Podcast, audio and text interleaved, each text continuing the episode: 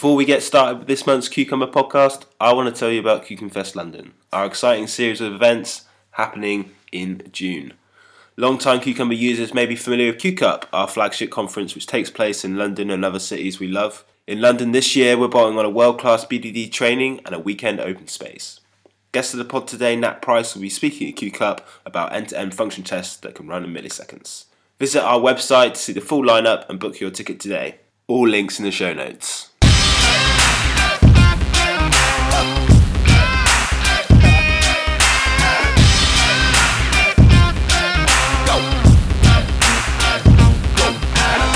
To the Cucumber Podcast. I'm your host, Aslak Hellesøy, and today we are going to talk about property based testing.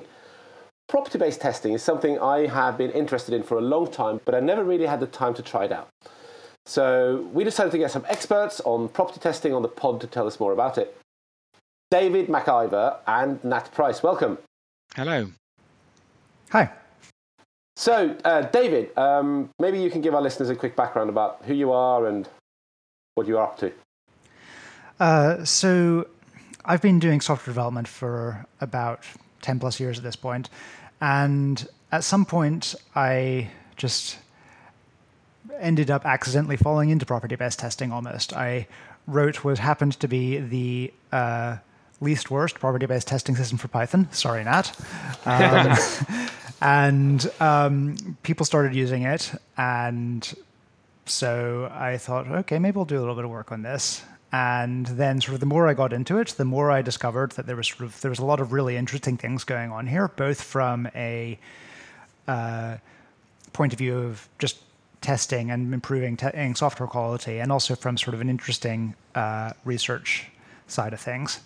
So, about three years ago, when I'd quit my last job and had a few months to spare, I sort of sunk some time into it, and then I sunk some time, more time into it.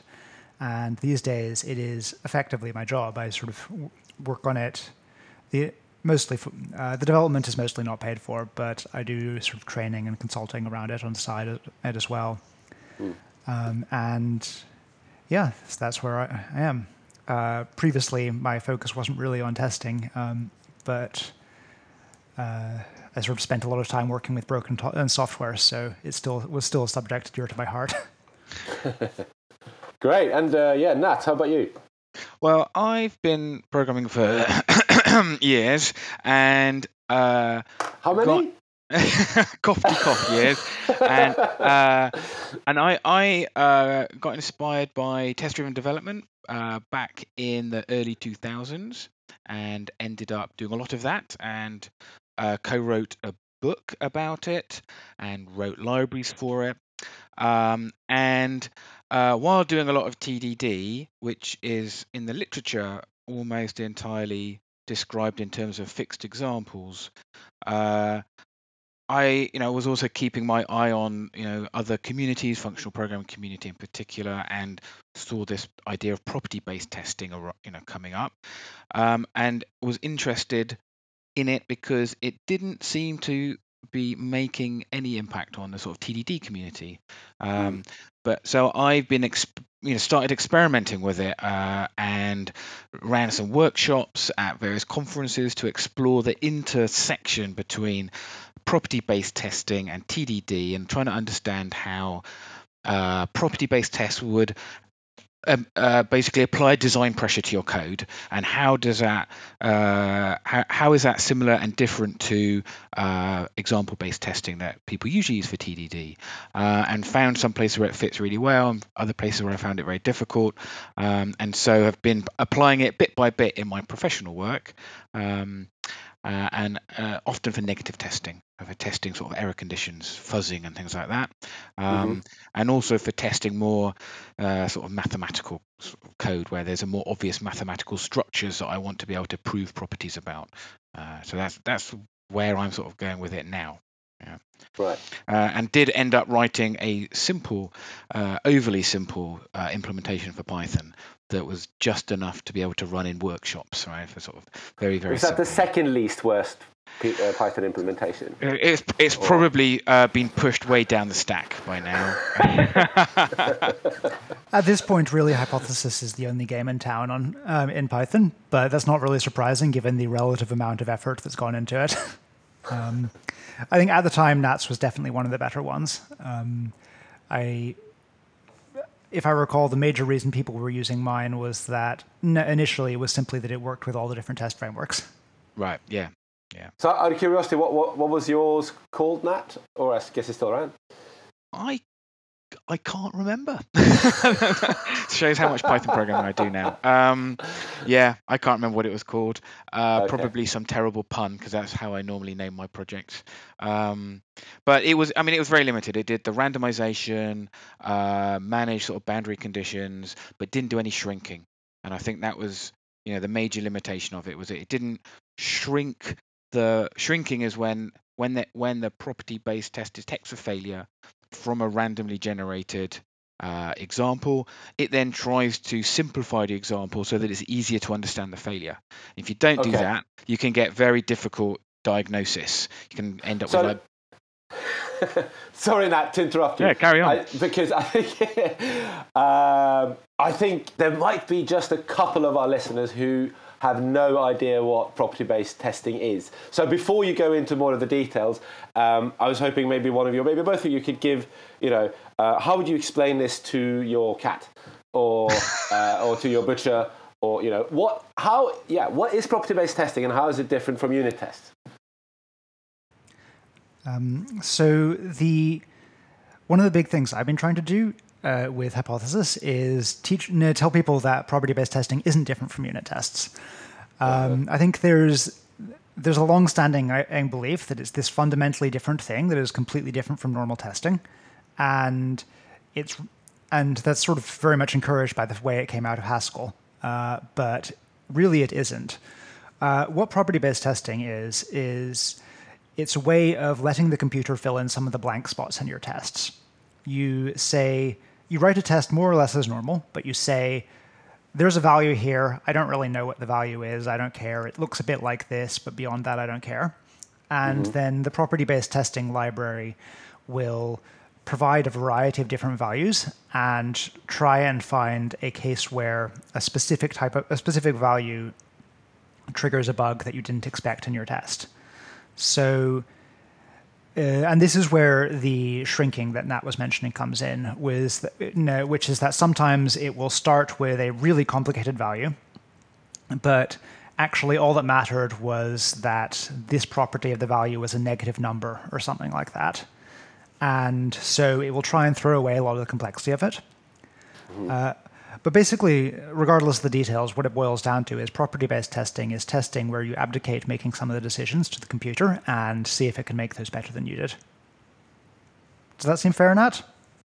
Yeah, I the way I've come to think of it is that that it that the randomness is not so much part of its fundamental definition. And in fact, I think you wrote that in in one of your articles uh, as well. Is, is that that sounds like a thing I'd say.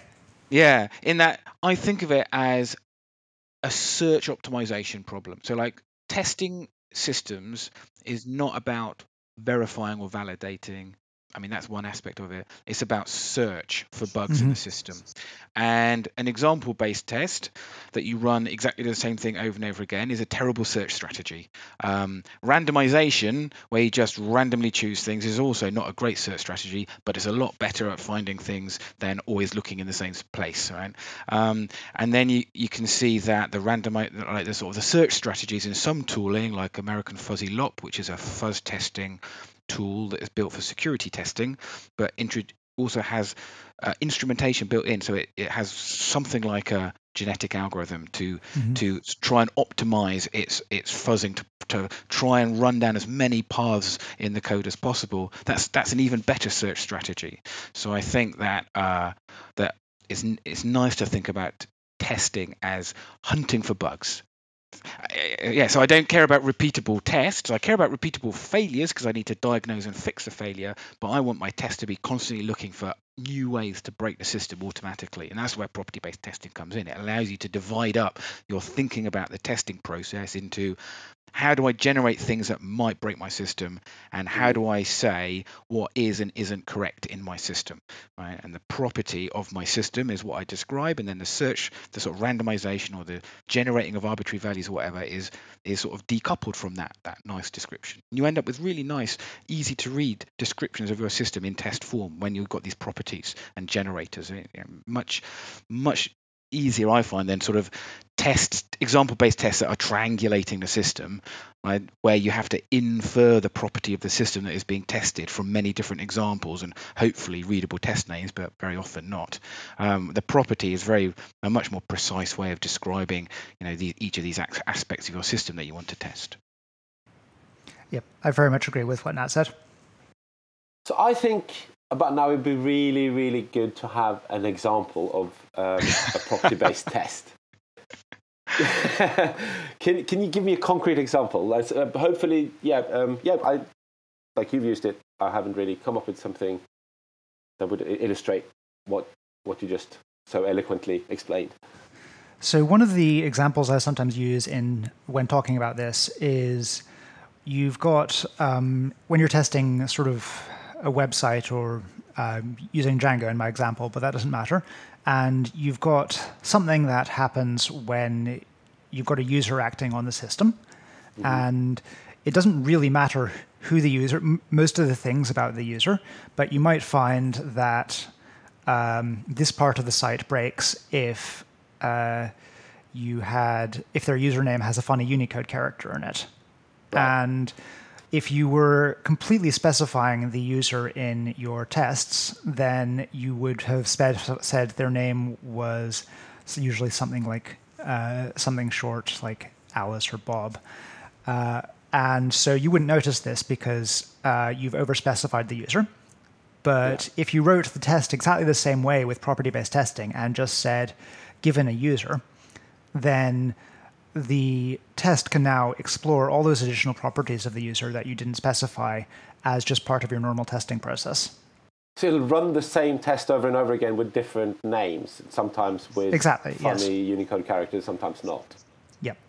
Right. I, I wish more people would do that because you would would you couldn't imagine how many places I can't log in just because of my name. I can't even check into the flight you know, because because of my name. So yeah, if I thought there, I thought that know- example might be a bit close to home. Okay, so that's that's that. Um, I think that that makes it a lot more clear um, to me, at least. Um, so, I got a bunch of questions. Um, can you give me some examples? Uh, like, how am I going to ask this? Well, I when I've been reading about property-based testing and and QuickCheck, um, the examples that I see quite a lot are about you know low-level data structures. Like you can use property-based testing to see whether you've implemented a linked list correctly, or you know something low-level. Um, but do you find that it's equally well suited, or perhaps better suited, to to verify that business rules um, are are implemented correctly? Do you see what I mean? Like, is there an abstraction level where it works better than uh, than others, or is it like universal? So I think there are sort of the, the two big reasons why you see that sort of thing being used for property-based testing. And examples are that getting that sort of code right is very tricky, and um, You mean data structures? Data structures, yeah. But at the same yeah. time, uh, it's code that is really easy to test well because it's so isolated and self-contained. Yeah. So you Yeah. get really good examples out of it. Yeah. And I don't think that it's actually a, a because property-based testing is in some way uh, uniquely suited to the testing that sort of things. It's just that it's such a pain to get that right, and property-based testing is so helpful for there that uh, people will sort of want to showcase that. Um, in terms of the business rules stuff, uh, I'm sort of the wrong person to ask because I spend all of my time working on sort of this sort of very low level data structure stuff as well these days. So um, I don't have uh, really good examples for that. But I can say that I have heard a lot of really happy reports from people who are just using the Django support to improve their testing of their websites and things like mm-hmm. that. So, and in general, because of what I was saying about how property based testing is really just normal testing where you uh, fill in the blanks, and as Nat put it, this then lets the computer search for it anything that is amenable to testing is in principle improvable with property based testing by just writing the same sort of tests but omitting a bunch of the details that don't matter. And right. yeah, I think noticing when you're duplicating testing. So often I've come to things that look like property based testing in a roundabout way. So we might be system testing a you know something with a user interface and there are multiple ways of navigating around the user interface to get to the same place now mm. In our tests do we always use the same navigation well if you can decouple like how to navigate and the sort of a model of the navigation around the user interface from the you know things that is doing the testing uh, and then allow the uh, test to pick arbitrary routes through the user interface every time you run it, now you've created something that is like a property-based test, right? Mm-hmm. Although you start off with a system test driving, in this case, sort of an embedded consumer product, um, that like through initially through examples, eventually you sort of abstract away those examples and and you realize in your tests, oh, I I'm writing tests to navigate through the menu, through the buttons, through this, through that. They're all mm-hmm. the same thing. They're just different mechanisms. I'm going to hide the mechanism behind abstractions and pick them at random. Right. And now and now something that initially, you know, was very traditional has become like a property based test. And, mm-hmm. and you mm-hmm. just keep doing that as you go. Uh, and, and in fact, I, I find property based testing can be quite hard to sort of start with. Like, what is the like with with example based testing it's very easy pick a simple but positive happy path example make it do that in the simplest bit of code if you're following a tdd process this is then add another one and generalize and add another one and generalize but how do you pick the most you know the simplest happy path property for your system. It's quite, i find that quite tricky. So sometimes just breaking the back of the problem and getting stuck in with an example is a great way to start and then you can generalize it into properties. And also sometimes it properties you know properties and examples are, have different explanatory power. You know you can you can yeah. Express the ab- abstract properties of your system but sometimes you just want to have a look at something and see a real example as well so i think i think uh, they sort of interplay between each other yeah. I, I definitely like to second that. I think a lot of things, one thing that people who, when they first start using property based testing, they go, This is amazing. I'm going to use it for all the things. and I actually don't think it should be used for all the things. I think when I write tests, they are, except in some very specific cases, they are a mix of examples and properties. The way I often describe it is that with property based testing, it's very easy to go broad, and with example based testing, it's very easy to go deep. And it's it's harder to go broad with examples and it's harder to go deep with properties and it's easier to just mix and match the two to um, apply each to the testing that you think is suitable for. Oh, just with the thing that uh, Nat was saying about navigating user interfaces and stuff, this is actually something that I keep wanting to look into with Hypothesis because Hypothesis and a few other property based testing systems, although this isn't a common feature, have this idea of stateful or model based testing where you essentially teach the system how to write programs against your API and it then generates random programs using your API. And the same principles really should work for uh, user interface testing, where you're not teaching it to run programs, because, uh, but you're instead saying, This is how you navigate my site. If you're on this page, these are the actions you could take here. And sort of generating essentially random paths through the system uh, testing it as it goes.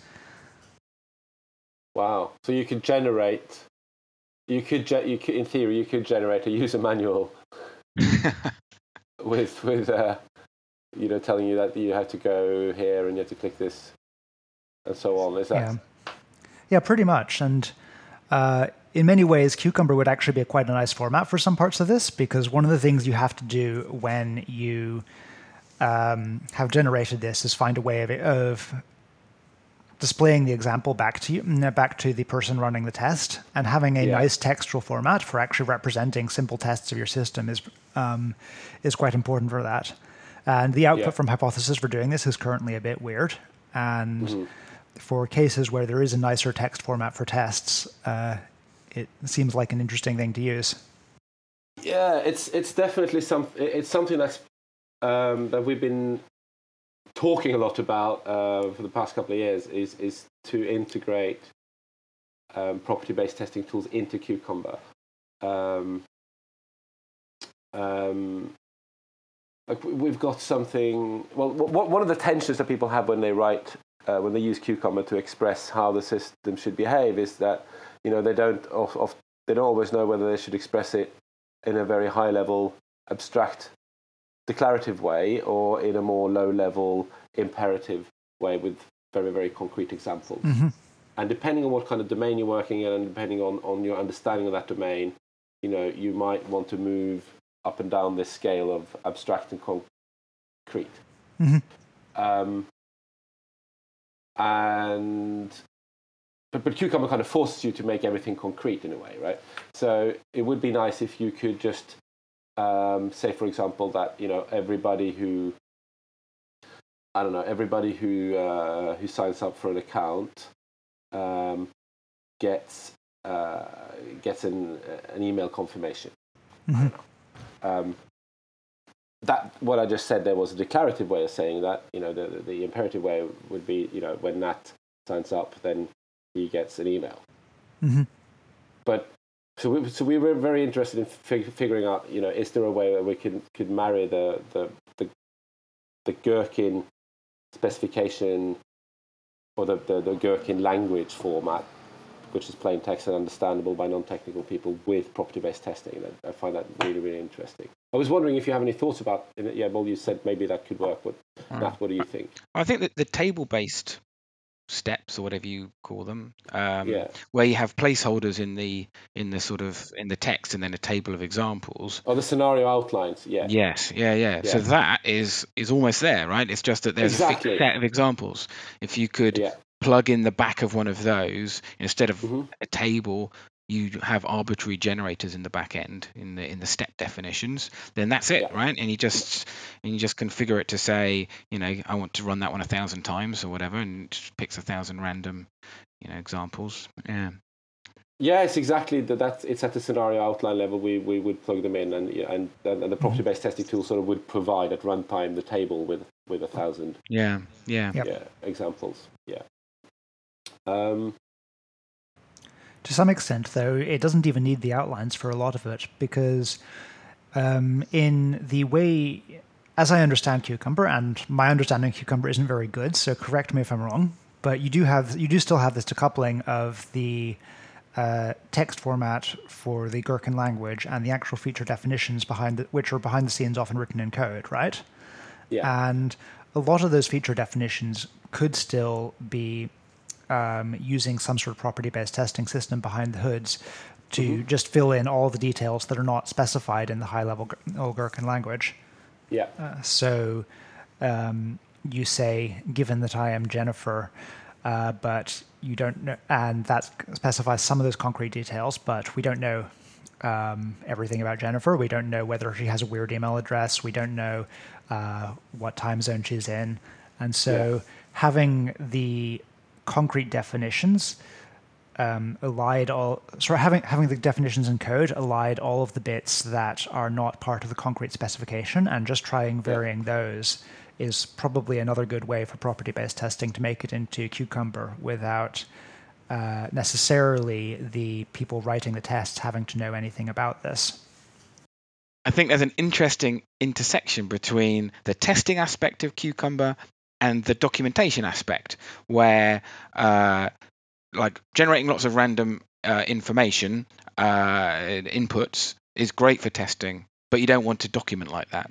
So, Mhm. I w you know, it- it's interesting to think how you run the test, but then you generate examples and generate this sort of human readable published description of your system, you know, with some you know interesting examples in and you might not want those to look like horrible, random, you know, crazy inputs that's trying to break the system, but look more useful and more realistic uh, to to sort of express to your user base what the system is doing better. Yeah. Okay. Um, I want to change direction a little bit and ask more about the uh, the developer experience. Um, so, Nat, you, you mentioned that you you were interested in exploring the, the intersection between test driven development and property based testing. And just to remind the users, test driven development means you, you write a test and then the test informs you what code you need to write. Um, have you have either of you tried to use a property based testing tool as a, a vehicle to drive TDD? I will let Nat answer this one. Yes. Uh, okay. um, I have, uh, and and there's two two things to try with that. One of them is trying to do a totally classic TDD loop, but with property-based testing, and and and grow the system bit by bit, uh, which is an interesting experience. I wrote about it on my blog, and other people have also given it a go, and uh, and and I've done some sort of katas. I'm not I'm not sure I really know the right approach. What I find is that where in in in a normal example based TDD process, you will start with a single concrete example and just enough code to sort to, to implement that one example. Then you'll add another example and you'll slightly generalize the code to do both examples and so on and so on and so on. So your code starts very specific, but then becomes more and more generic as you add more examples to constrain what it has to do. Um, with property-based testing, it seems to go the opposite way. That I, I it's easy seems to be easiest to like start with something very vague and very g- generic um, and add more properties which then sort of more and more constrain the solution space where the, the code starts off as an arbitrary implementation within the space of you know that is defined by a very generic property um, and then you add more properties which constrain it and your code becomes more and more specific uh, until eventually it does what you want um, and I find it a really interesting process. One of the problems I found with properties is actually getting the generators right was much harder than I expected.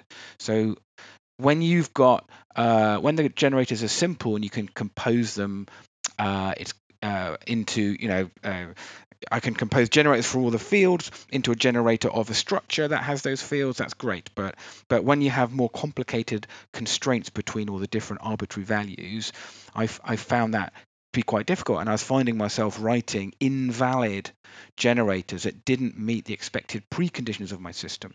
Um, mm. And then, but then, but what I found was if I kept these really vague properties in my system, in my tests, they were acting as sort of safety checks for the next properties and next generators I was writing to make sure that they weren't generating things that would then generate like things that broke those really really vague uh, uh, uh, abstractions so things like you know taking a really silly example like if i'm if i've got a property which is the volume of a of a sphere or uh, you know or the or the surface area or something it can't be negative right it's a really vague mm. property right yeah. but if i have an if I have a um, uh, some generators that generate some negative numbers for, for dimensions, which is invalid and should never be a, you know passed into something to describe. Yeah. I can't have an, a, a sphere of negative radius, right? right? Then these safety properties will catch the fact that my generators are invalid. So these, you know, sort of like it's, it's an interesting experience. Uh, okay. I'm not saying I really understand the entire process yet, and uh, and often in the sort of systems I build, then then then you know there are pieces which are just much more amenable to example-based testing and not a lot of deep low-level sort of uh, algorithmic code that where property-based testing is really paying off. The one place I do find it pays off a lot is in negative testing, and this is again is a um, is, is a sort of gap in TDD. When you're doing TDD, you're often focusing on these positive cases. I'm going to add the next feature, yeah, add the next path. feature. Exactly. Um, right. And and you know, empirical studies. I think there was a paper published at XP 2015 where they studied TDD projects and found that uh, negative tests would would actually uncover a lot of bugs in the system. So they they, they weren't yeah. like uh, making the system as robust as it, as it should be uh, because the TDD process was was like encouraging them to think positive. Um, and so I yeah. wrote a library called Snodge, which is basically a library for mutating JSON. Uh, so you you when you're writing your TDD process for some say uh, some you're TDDing up some networking code, for example, that's going to parse some JSON coming in off the network. You don't want uh, you want to make sure that the the, the, the, that code always reports errors in a way that will be get turned into appropriate error responses back to the you, you know to the client and won't throw an exception or whatever. Um, and so you, you you TDD it up and you do all the positive cases, and now you've got loads of positive examples. But how do you generate negative examples to make sure that your your parser is robust? If you just mm-hmm. randomly generate strings, you're not going to exercise all of your parsing code. You're, you're going to hit an error like almost immediately. Yeah. Exactly. You know, almost yeah. all the time, you're going to hit an error in the first few bytes or whatever, and and and something in your recursive descent parser that's like going to be like you know at the far like parsing the far end of your stream is never going to get exercised. So what Snodge does is it takes a a good example, randomly mutates it uh, in as many ways as it can possibly uh, find, uh, you know, generating a, a, a, an arbitrary long sequence of random mutations of that good one, and then gives you, you know, a, a, certain number of those out of the stream. Um, and so you can say, give me a thousand random mutations of a good message, right? And if I try and parse those, my parsing code should never leave my you know embedded system in a bad state, for example, right? Um, and and wow, that was really. I thought I'd been writing my networking code really carefully, and then I wrote mm. this tool. I ran it against my parsers, and it uncovered so many bugs. I mean, this was in Java, and and yeah. Java has lots of places where you know you can easily uh, parse you know code and it will it doesn't have type safety around you know, around its exceptions in, in some cases, and so it will blow up like and let an exception run through some of your horrible stateful code that you've got in an embedded system, and and you know could could brick the box, and you don't want that. And so actually, it uncovered lots and lots of cases where in code that I thought I'd written to be really robust. So I've been using yeah. that library again and again for testing ex- this kind of code, un, you know, doing the negative testing automatically finding as many possible cases that it can try and you know break the parser It's been really really useful so uh, yeah those are the two aspects of, sort of like where i'm finding property based testing sort of fits into mm-hmm. tdd yeah that's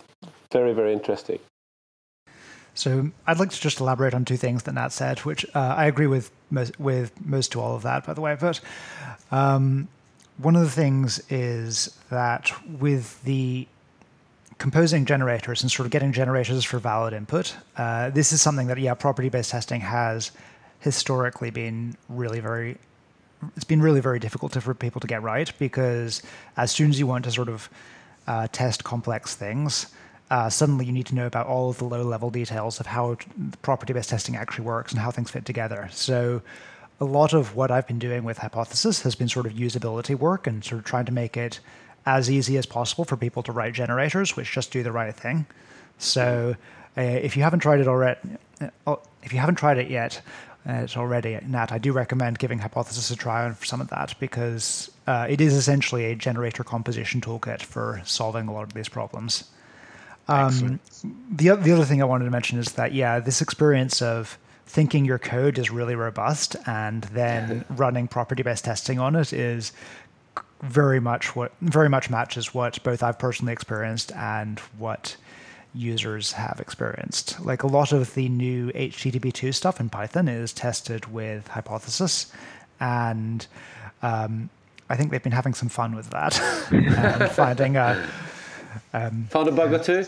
I think one. I think one or two. I think it was already very robust, but particularly I remember the HTTP has this sort of priorities notion that I don't understand because I don't understand HTTP very well. But um, it it was one of these cases of the sort of the complex data structure implementation thing where you had a tricky algorithm to get right, and so property based testing was very suitable. And I think Cory screamed a lot at me when he was writing that code because of how many problems Hypothesis was finding in it.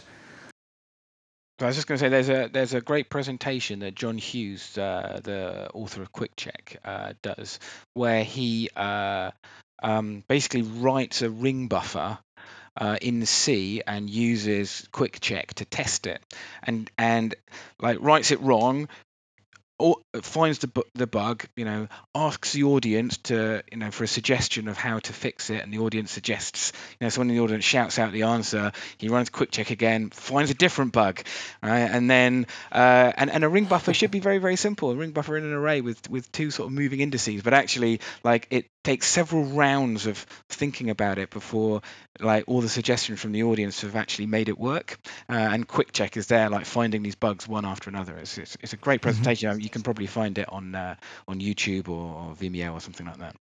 Yeah. One of the things I like related to that of having property-based testing in my t- toolkit is it expands the scope of what you can trust yourself to write because once you've sort of had this experience of taking something that feels very simple and discovering just how hard it really is, it can be really really damaging to your confidence, right? You can go, well, maybe I'll just avoid doing anything like that.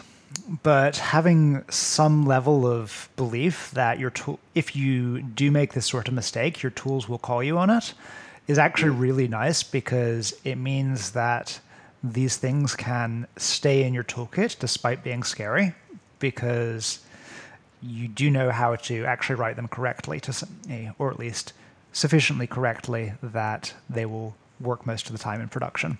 Because I no longer believe in fully correct code.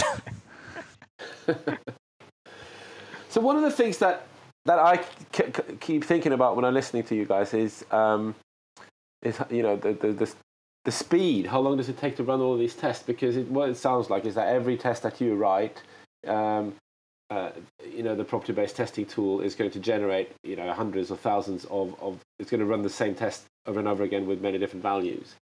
Um, now, a lot of the teams that I talk to, you know, they have, you know, each one, each one of their imperative tests that they've written in, in Cucumber or, or, or JUnit or something takes two seconds or 10 seconds or, or a minute.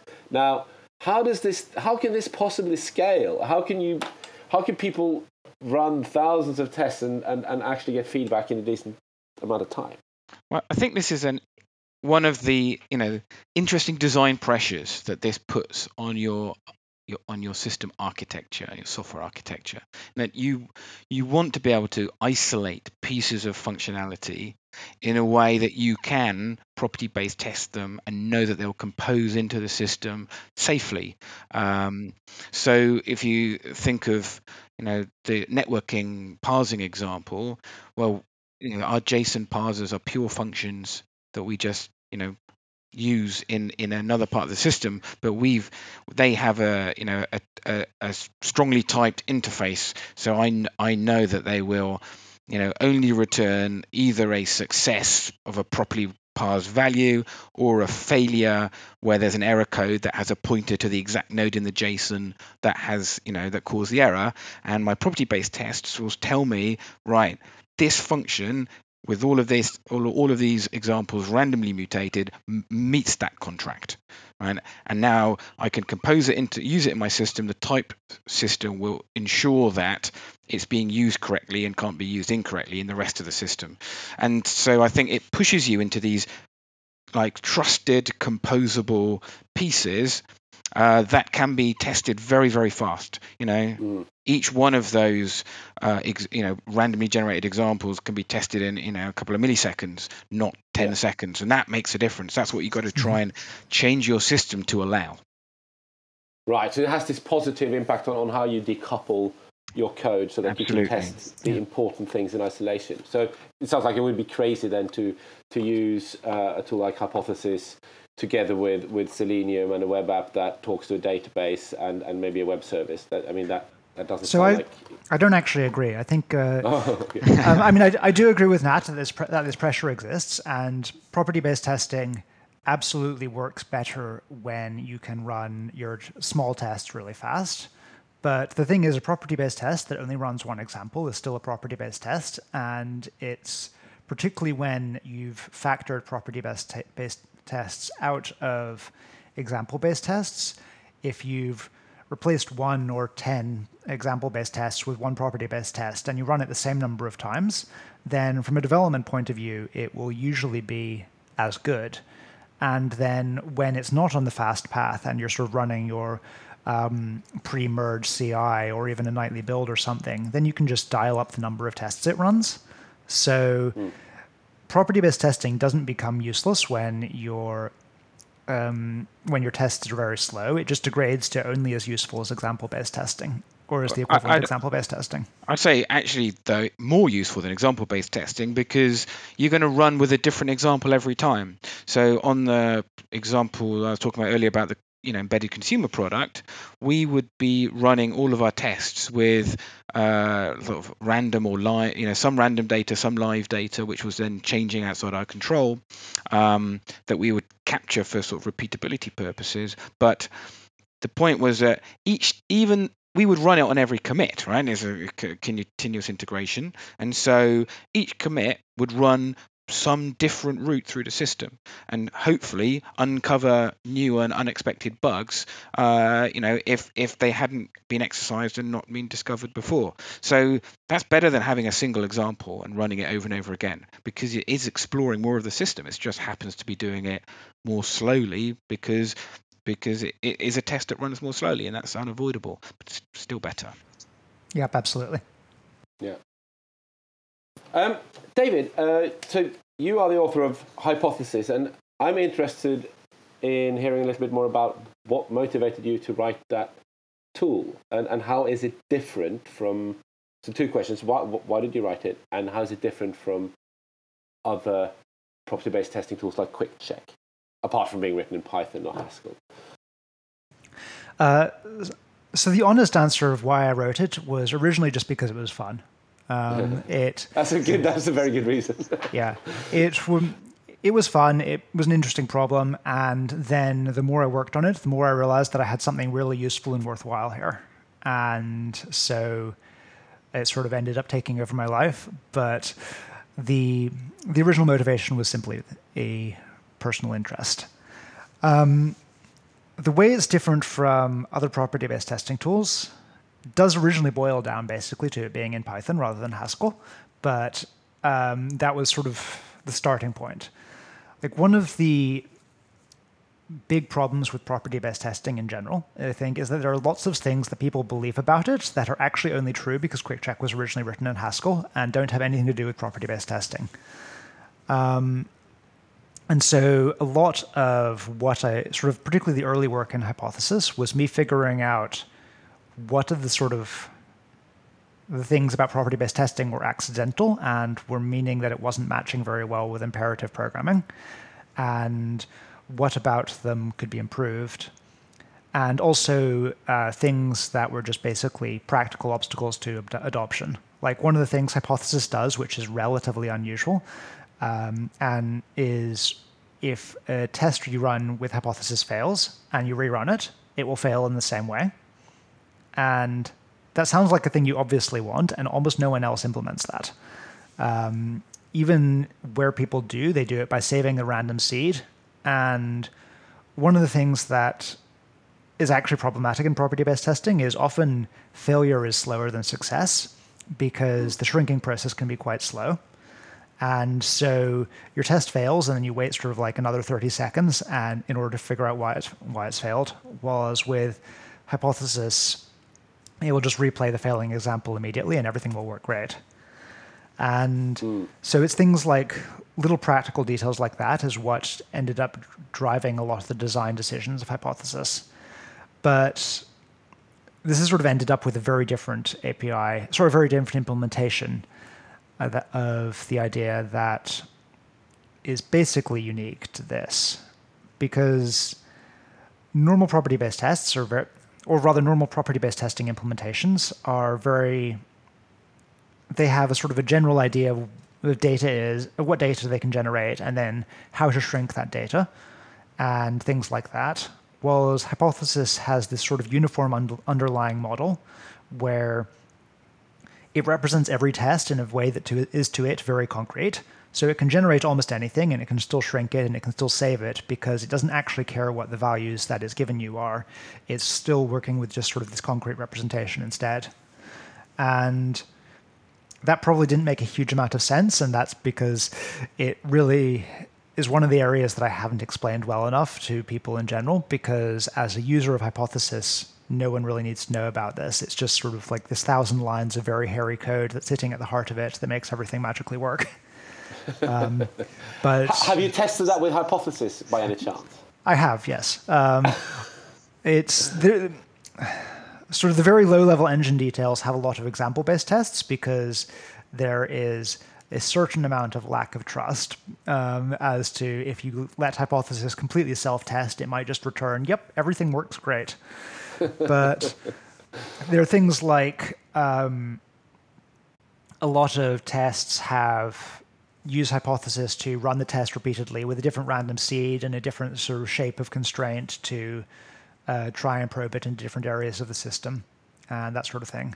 So I think hypothesis has quite a lot of tests of hypothesis using itself, but also a fair number of examples in it as well. Yeah. So I've seen that there is a there's a Python, obviously the, the original Python implementation, and there is a Java implementation of hypothesis as well the Java implementation is really it's a feasibility prototype. It's okay. Uh, I was talking with someone for a while about trying to get funding to turn it into more than a feasibility prototype, and that kind of fell through. And mm. uh, so far, like I'm already maintaining one version of Hypothesis for free, which is a fairly significant job, and I kind of don't want to maintain multiple language versions unless there's some sort of funding for that, which I haven't quite been able to figure out yet.